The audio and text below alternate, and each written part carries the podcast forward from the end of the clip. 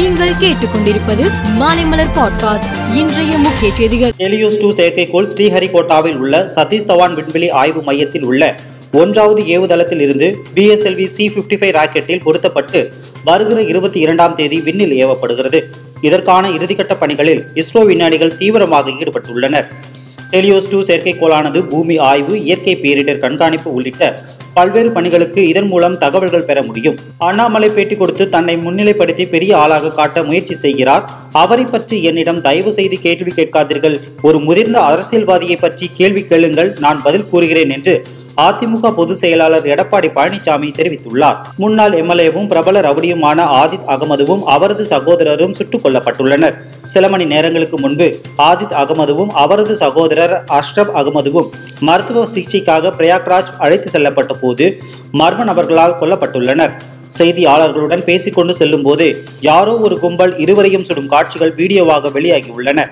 இந்நிலையில் உத்தரப்பிரதேசத்தின் அனைத்து மாவட்டங்களிலும் குற்றவியல் நடைமுறை சட்டத்தின்படி நூற்று நாற்பத்தி நான்கு தடை உத்தரவு பிறப்பிக்கப்பட்டுள்ளது. இதனைத் தொடர்ந்து பல்வேறு பகுதிகளில் போலீசார் ரோந்து பணியில் ஈடுபட்டுள்ளனர். எதிர்க்கட்சிகளின் பெயரை கெடுக்க பாஜக விரும்புகிறது. இதற்காக சிபிஐயும் அமலாக்கத்துறையையும் மத்திய பாஜக அரசு தவறாக பயன்படுத்துகிறது.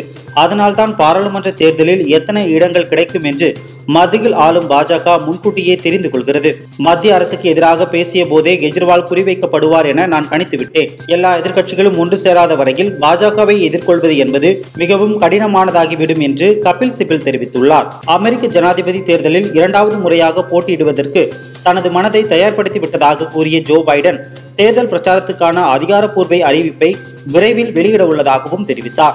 முன்னதாக குடியரசுக் கட்சியை சேர்ந்தவரும் முன்னாள் ஜனாதிபதியுமான ட்ரம்ப் இரண்டாயிரத்தி இருபத்தி நான்காம் ஆண்டு ஜனாதிபதி தேர்தலில் போட்டியிடப் போவதாக ஏற்கனவே அறிவித்தது குறிப்பிடத்தக்கது. பும்ரா மற்றும் முதுகு காயத்தால் அவதிப்படும் ஸ்ரேயஸ் ஐயர் ஆகியோரின் தற்போதைய நிலை குறித்து இந்திய கிரிக்கெட் வாரிய செயலாளர் ஜெய்ஷா அறிக்கை வெளியிட்டுள்ளார்.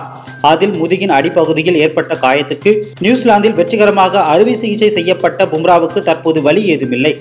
டாக்டரின் ஆலோசனைப்படி ஆபரேஷன் முடிந்த ஆறு வாரத்துக்கு பிறகு காயத்திலிருந்து மீண்டு பழைய உடல் தகுதியை எட்டுவதற்கான பயிற்சி திட்டத்தை பும்ரா பெங்களூருவில் உள்ள தேசிய கிரிக்கெட் அகாடமியில் கடந்த வெள்ளிக்கிழமை தொடங்கி இருக்கிறார் என்றும் முதுகுவலி பிரச்சனையால் சிகிச்சையில் இருக்கும் ஸ்ரேயஸ் ஐயருக்கு அடுத்த வாரம் ஆபரேஷன் நடக்க இருக்கிறது என்றும் தெரிவித்துள்ளார். மேலும் செய்திகளுக்கு மாலைமலர் பாட்காஸ்டை பாருங்கள்.